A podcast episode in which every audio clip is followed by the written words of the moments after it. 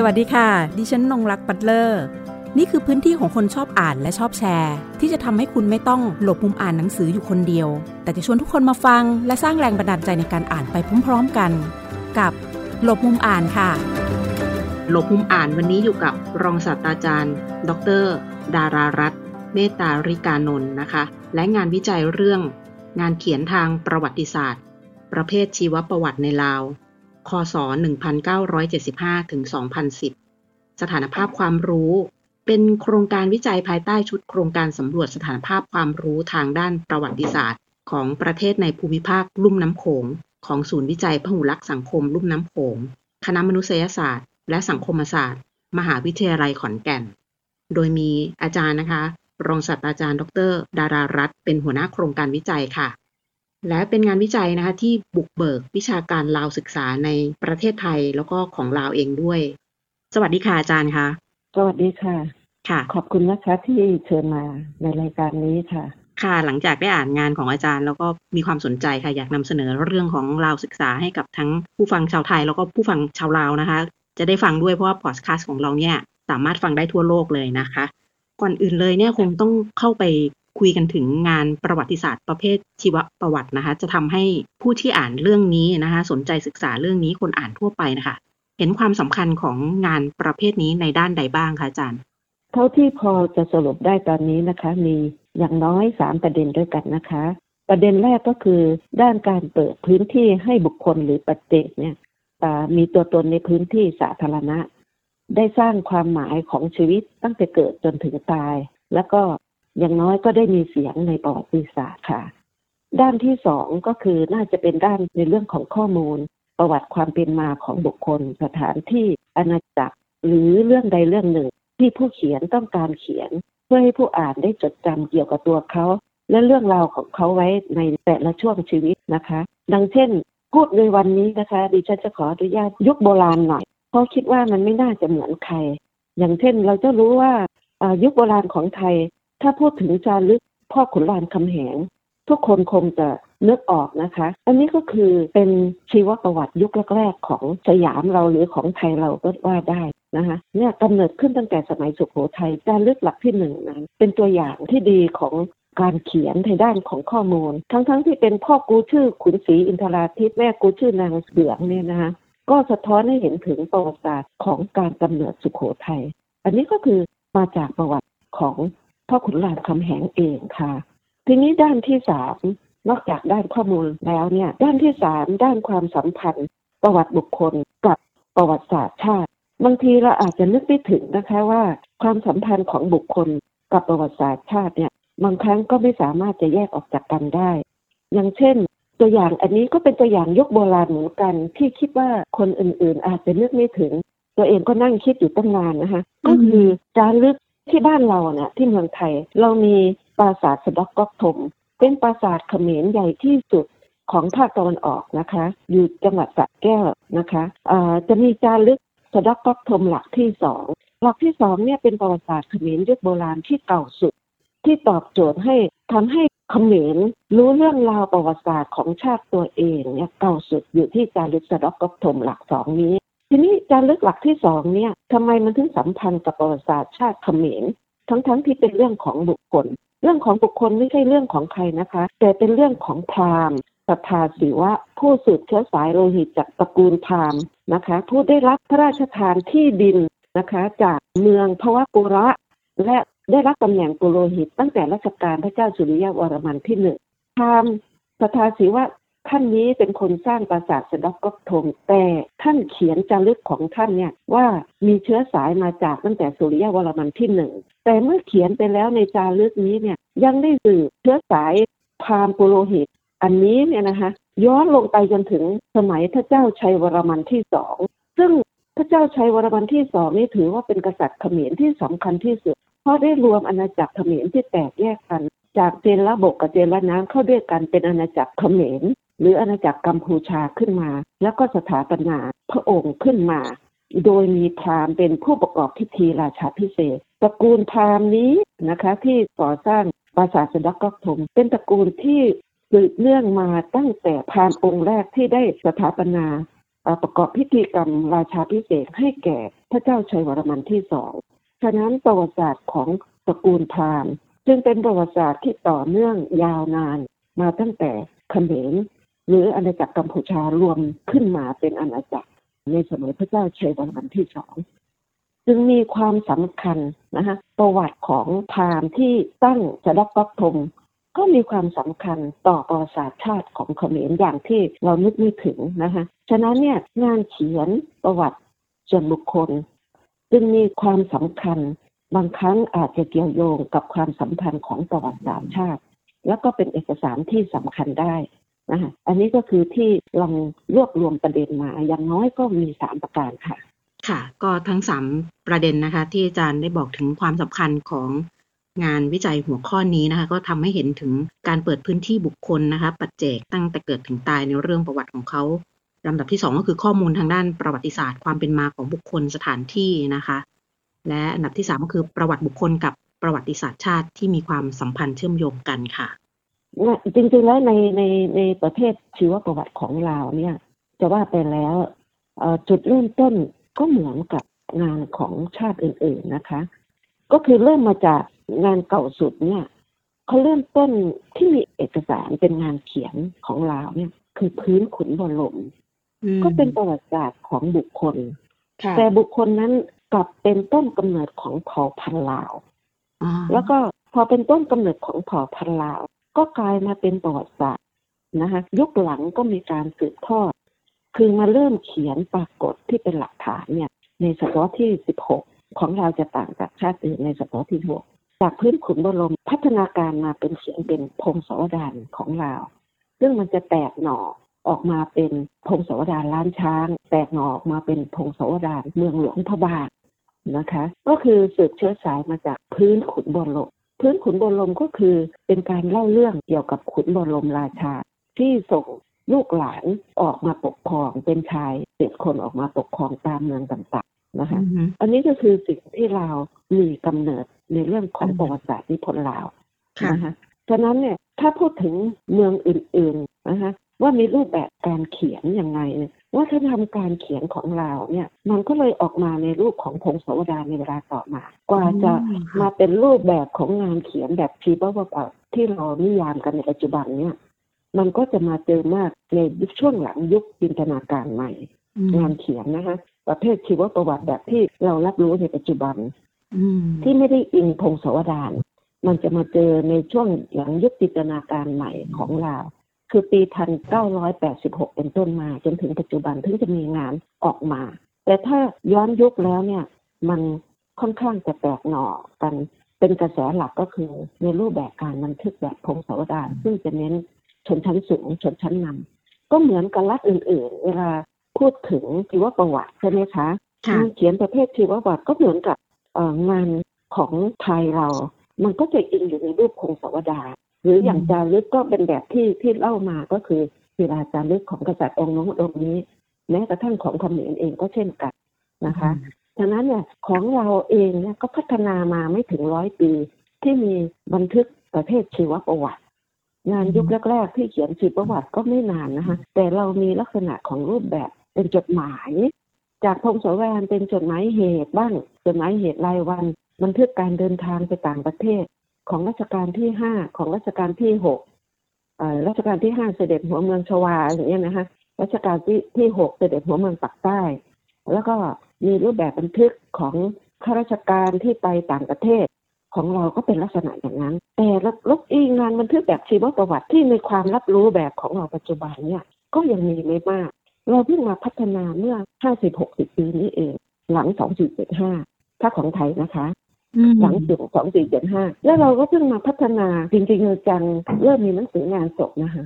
แจกมีงานศพ ฉะนั้นเนี่ยชื่อว่าประวัติบุคคลกับหนังสือแจกงานศพมันเลยสัมพันธ์กัน ถ้าของไทยนะคะ ของเราจะเริ่มมารัชกาลที่สี่รัชกาลที่ห้าแต่ว่าจะพิมพ์งานอื่นๆตามมาด้วย มันเป็นลักษณะว่าทำการพิมพ์ของเรา แต่เขียนจริงๆก็หลังสองสี่เจ็ดห้าถ้าถ้าเท่าเท่าที่พบนะคะ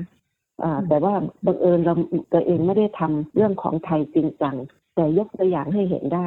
อย่างเช่น เกิดวังปารุษอย่างนี้นะคะของพระองค์เจ้าจุลจักรพงศ์ก็ก็เขียนประวัติของตัวเองแต่ยาวหน่อย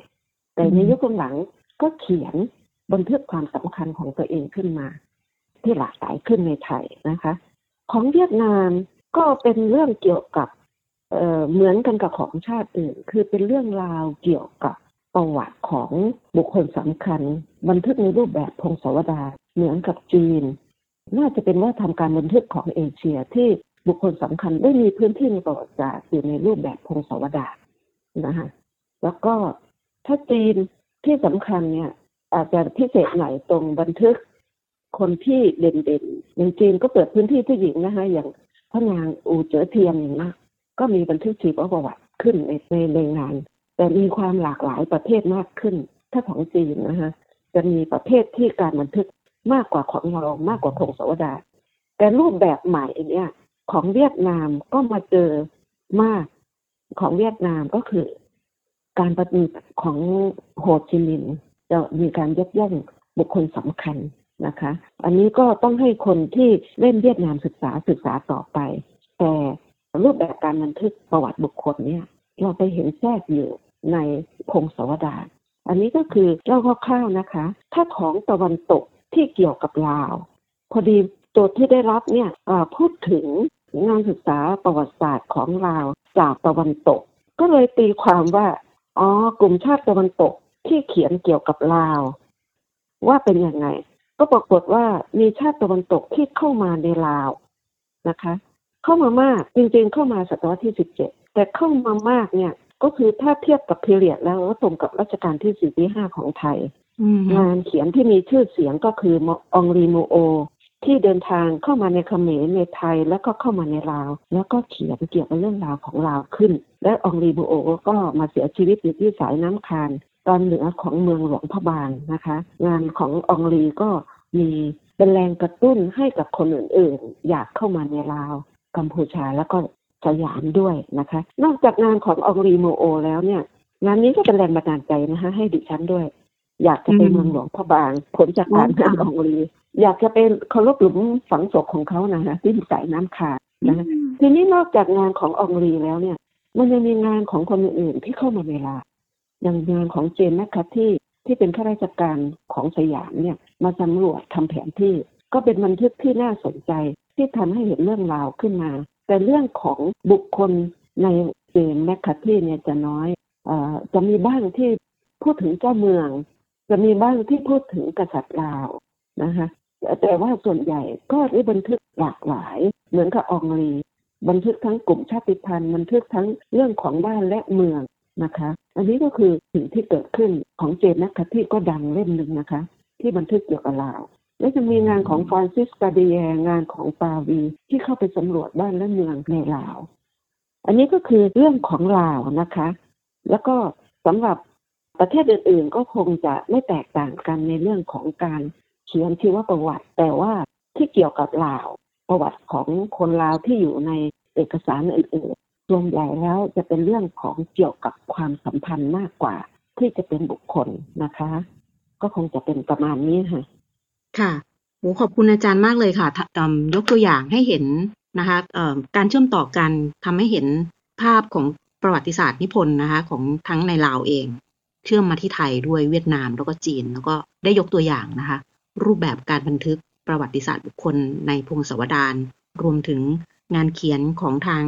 ตะวันตกนะคะที่เข้ามาในลาวในช่วงเวลานั้นนะคะ งานเขียนชีวประวัติ ในลาวในช่วงยุคจินตนาการใหม่ อาจารย์ก็ได้เกริ่นมาบ้างและเมื่อคำถามก่อนหน้านี้ โดยในงานของอาจารย์ก็ได้แบ่งเป็นวีรชนกับนักปฏิวัตินะคะ คงต้องรบกวนอาจารย์อธิบายยุคจินตนาการใหม่ว่ามันสัมพันธ์กับวีรชนแล้วก็นักปฏิวัติในมิติใดบ้างค่ะเอ่อก่อนอื่นขอเรียนว่างานเขียนหลังจากที่เรา สถาปนาล้มระบบเจ้านะคะ ในสิบปีแรกของการสถาปนาเข้าสู่ยุคสังคมนิยม คือเราเข้าสู่ยุคสังคมนิยม ล้มระบบเจ้าเนี่ยในปีหนึ่งเก้าเจ็ดห้าปรากฏว่าสิบปีแรกไม่มีงานเขียนชีวประวัติของชนชั้นนำลาว หรือกลุ่มนักปฏิวัติลาว ที่จะออกชีวประวัติของตัวเอง อันนี้คือความน่าสนใจนะคะ แต่ปรากฏว่า ในช่วงสิบปีแรก ช่วงท้ายของครึ่งห้าปีหลังนะฮะในทศวรรษแรกเนี่ยพบว่ามีหนังสือประเภทชีวประวัติ แต่ออกมาในรูปของรวมบุคคลหลาย ๆ คน ที่ได้อุทิศชีวิตในช่วงการปฏิวัติ ชื่อหนังสือว่ามูลเชื้อต่อสู้เสียงกล้องของรัฐทิวีรชนปฏิวัตินะคะอันเนี้ยคือรวมงานของวีรชนที่เสียสละ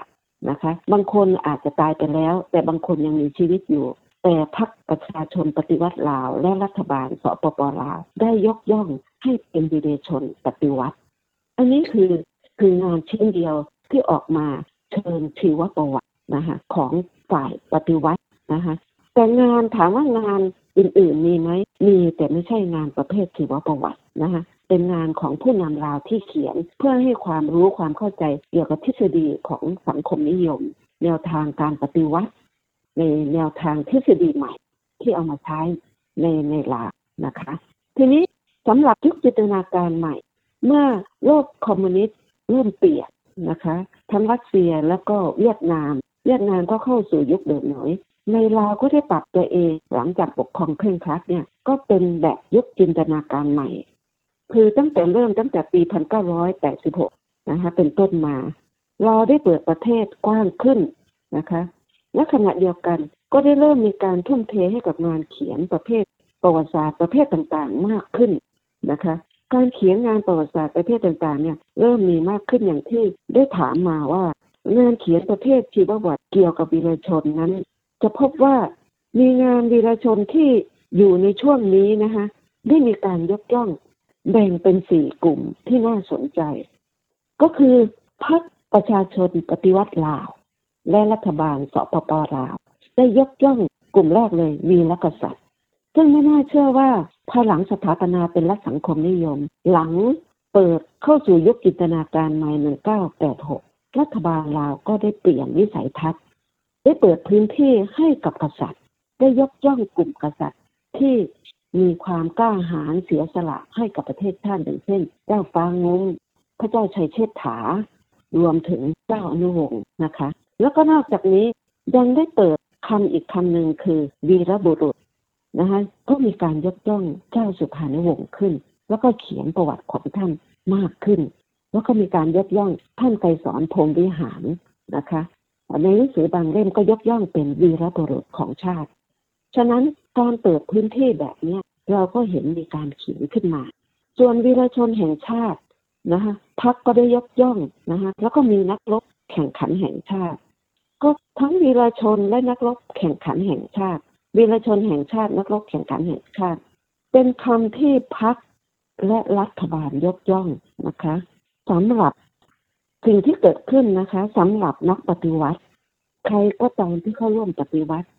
ถือว่าเป็นนักปฏิวัติทั้งสิ้นนะคะฉะนั้นในยุคหลังจินตนาการใหม่ ยกตั้งแต่ปี 1986 เป็นต้นมาเนี่ย งานเขียนประเภทชีวประวัติ ของบุคคลทั่วไป ซึ่งพบว่าส่วนใหญ่แล้ว เป็นนักปฏิวัติเก่า ก็ได้เขียนชีวิตของตัวเองเกี่ยวกับการปฏิวัติขึ้นมานะคะมักจะใช้คำว่าชีวประวัติของคนเนี้ยหรือชีวประวัติของข้าพเจ้าในช่วงปฏิวัติอะไรอย่างนี้นะคะก็ได้เกิดขึ้นเยอะมากเลย แล้วก็มีกลุ่มพระสงฆ์ชีวประวัติของพระสงฆ์ที่เคลื่อนไหวในช่วงปฏิวัติก็ได้เขียนขึ้น แต่ขณะเดียวกันก็พบว่า ปัญญาชนลาวก็ได้มีการเขียนเหมือนกันนะคะเขียนประวัติของตัวเองเกิดขึ้น รวมทั้งได้มีการเผยแพร่ชีวประวัติบุคคลสำคัญในโลกสังคมนิยม ทั้งรัสเซียแล้วก็ทั้งในจีนและก็ของเวียดนามมาตีพิมพ์เผยแผ่ให้กับเยาวชนของชาติลาวในลาวเนี่ยขายมีการตีพิมพ์ขายเผยแพร่มากขึ้นนะอย่างที่ไม่เคยมีมาก่อน อันนี้ก็คืออนักคิด คนสำคัญประวัติบุคคลสำคัญที่ในโลกสังคมนิยม ก็มีมากมายเผยแพร่มากขึ้นนะอันนี้ก็คือยุคจินตนาการใหม่นะคะเราก็อยากจะเห็นเหมือนกันในฐานะที่อาจารย์เป็นผู้บุกเบิกนะศึกษาเรื่องของลาวศึกษาเลย ส่วนตัวนะคะอาจารย์อยากจะทราบว่าลาวในศตวรรษที่ 21 ด้านใดที่น่าจับตามองค่ะ เราก็จะเห็นเสือในเอเชียตะวันออกเฉียงใต้ในด้านต่าง ๆ อย่างเงี้ยเป็นต้นส่วนลาวเองเนี่ย เขามีความน่าจับตามองในด้านใดบ้างเนี่ยค่ะโดยส่วนตัวนะคะอมองอยู่อย่างน้อยสามประเด็นนะคะ ก็คือด้านหนึ่งก็คือด้านที่เราแปลทางด้านภูมิรัฐศาสตร์การเมืองนะคือภูมิศาสตร์ของเราเนี่ยอยู่ใจกลางของแหลมอินโดจีน หรือพื้นแผ่นดินใหญ่ของเอเชียตะวันออกเฉียงใต้นะคะ เรามีพื้นที่เป็น landlock landlock ก็คือรัฐไร้ชายฝั่งล้อมรอบด้วยประเทศเพื่อนบ้านใหญ่ คือจีนพม่าไทยเวียดนามแล้วก็เขมรนะคะเราก็ได้แปรวิกฤตจาก landlock มาเป็น land linkแลนด์ลิงก็คือใช้ตัวเองเนี่ยเชื่อมกับประเทศต่างๆนะคะ ไม่ว่าจะเป็น East West Corridor นะคะ หรือไม่ก็จากเหนือ North South Corridor แต่ว่าให้ตัดผ่านลาวนะคะลาวเนี่ยได้ร่วมลงทุนอยู่ในขบวนเส้นทางสายไหมกับจีน จีนกับลาวได้ร่วมลงทุนเชื่อมกันนะคะ จากยูนานนะคะมาหลวงพระบาง แล้วก็ทะลุมาจนถึงเวียงจันทน์อันนี้คือลาวนะคะ ได้ร่วมลงทุนในการสร้างทางรถไฟ ทีนี้ในเดือนธันวาคมปีนี้ก็จะทำการเปิดเส้นทางนี้แล้ว ทีนี้ประเด็นปัญหาก็คือประเด็นความสำคัญ อันนี้ก็คือว่าเราพร้อมรับมือกับความเปลี่ยนแปลงนี้มากน้อยแค่ไหนนะคะ ในการแปรภูมิศาสตร์จาก landlock มาเป็น land link แล้วก็ได้ร่วมลงทุนกับจีนนะคะลาวเนี่ยแล้วก็รัฐบาลลาวแล้วก็กลุ่มคนต่างๆนะคะ ทั้งในเมืองและชนบทเนี่ยได้เตรียมรับมือกับความเปลี่ยนแปลงที่จะเกิดขึ้นหลังจากรถไฟเปิดเส้นทางนี้ในเดือนธันวาในปีนี้เนี่ยอย่างไรนะคะ ด้านที่สองก็คือด้านทรัพยากรลาวลาวเนี่ยพัฒนาประเทศด้วยการแปลทรัพยากรนะคะมาเป็นพลังน้ำเพื่อให้เป็นแบตเตอรี่แห่งเอเชีย นะคะ ทีนี้การที่เราบอกว่าจะเป็นแบตเตอรี่แห่งเอเชียเนี่ยนำไปสู่การสร้างเขื่อนจำนวนมากในลาว ทีนี้ได้มองผลกระทบระยะยาวที่จะเกิดขึ้นอย่างไร เพราะทรัพยากรน้ำเนี่ยมีการช่วงชิงกันตั้งแต่ต้นน้ำจนถึงปลายน้ำเราจะรับมือวิกฤตอย่างไรในศตวรรษหน้า ผลกระทบจะเป็นอย่างไร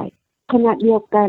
นอกจากจะแปลทรัพยากรมาเป็นพลังน้ำเรายังขายทรัพยากรธรรมชาติ ในรูปแบบของคำว่าทรัพยากรธรรมชาตินี่ก็คือรวมทั้งวิถีวัฒนธรรมนะคะคำถามก็คือ เราจะพัฒนาการท่องเที่ยวธรรมชาติ รวมทั้งวิถีชีวิตเนี่ย เป็นการพัฒนาแบบยั่งยืนได้อย่างไร อันนี้ก็คือโจทย์ท้าทายเรื่องของทรัพยากรของเรา อันนี้อันที่สองนะคะ ในช่วงหลังโควิด ถ้ายุคหลังโควิดไปแล้วเนี่ย ในช่วงภาวะที่โควิดกำลังเป็นเนี่ย ก็ทราบถึงว่า การพัฒนาทางด้านสาธารณสุข การเข้าถึงระบบสาธารณสุขของเรานะคะกับการพัฒนาเศรษฐกิจทำยังไงเราจะพัฒนาประเทศนะคะ ที่ให้ทุกคนเนี่ยเข้าถึงระบบโครงสร้างพื้นฐาน โดยเฉพาะทางด้านการรักษาสุขภาพได้อย่างเท่าเทียมกันและเข้าถึงได้ทั่วถึงนะคะ ขณะเดียวกันการพัฒนาอย่างไรที่จะไม่รวยกระจุกและจนกระจายนะคะ ทำอย่างไรที่จะทำให้ลดความเหลื่อมล้ำระหว่างคนเมืองกับคนชนบท ความเหลื่อมล้ำระหว่างคนในเมืองด้วยกัน อันนี้เป็นโจทย์ท้าทายที่พักประชาชนปฏิวัติลาวและรัฐบาลสปปลาวจะต้องคิด แล้วก็ลดช่องแคบต่างๆ ให้น้อยลงทำยังไงที่จะทำให้คนในชาติได้อยู่ดีกินดี พร้อมๆกับขณะเดียวกัน ก็เผชิญกับภาวะวิกฤตของคำว่า รีเข้ามารอบทิศทางในโลกศตวรรษที่ 21 นี้ค่ะ รายการหลบมุมอ่านต้องขอขอบคุณมาก ๆ เลยสำหรับงานวิจัยหัวข้อนี้ของอาจารย์นะคะ ถือว่าเป็นทูตทางการอ่านสำหรับพวกเราเลยนะคะ ที่จะได้ทำความเข้าใจในเรื่องของราวศึกษากันค่ะ และดิฉันก็หวังว่าหลบมุมอ่านเองนะคะ จะได้เป็น reading link แล้วกันนะคะสำหรับคุณผู้ฟังด้วย วันนี้นะคะ ต้องขอขอบคุณค่ะ รองศาสตราจารย์ ดร ดารารัตน เมตตาริกานนท์นะคะ ที่มาร่วมให้ความรู้แล้วก็คุยแลกเปลี่ยนนะคะนี่วันนี้ได้ความรู้เยอะเลยนะคะ ส่วนใครที่สนใจที่จะอ่านนะคะ งานวิจัยหัวข้อนี้ของอาจารย์นะคะ งานเขียนทางประวัติศาสตร์ ประเภทชีวประวัติในลาวคศ1975 ถึง 2010 สถานภาพความรู้นะคะ ตอนนี้อาจารย์มีให้สามารถอ่านได้ทางออนไลน์เป็นรูปแบบอีบุ๊กด้วยก็มีใช่ไหมคะ ใช่ค่ะ ก็ดาวน์โหลดได้ค่ะ ที่ Facebook ของ ตามชื่อเลยค่ะ ดารารัตน์เมตตาลิกานนท์นะคะนะคะวันนี้ค่ะวันคุณ วันนี้ก็ขอบคุณมากนะคะโอ้ขอบคุณอาจารย์มาก ๆ เลยค่ะนะคะ ขอบคุณจริง ๆ เลยวันนี้ได้ความรู้มากไปกว่าในหนังสือด้วยนะคะ พอได้มาคุยกับอาจารย์นะคะ คือโดยในหนังสือเนี่ยก็เป็นข้อมูลชั้นมีต้นข้อเลยจำกัด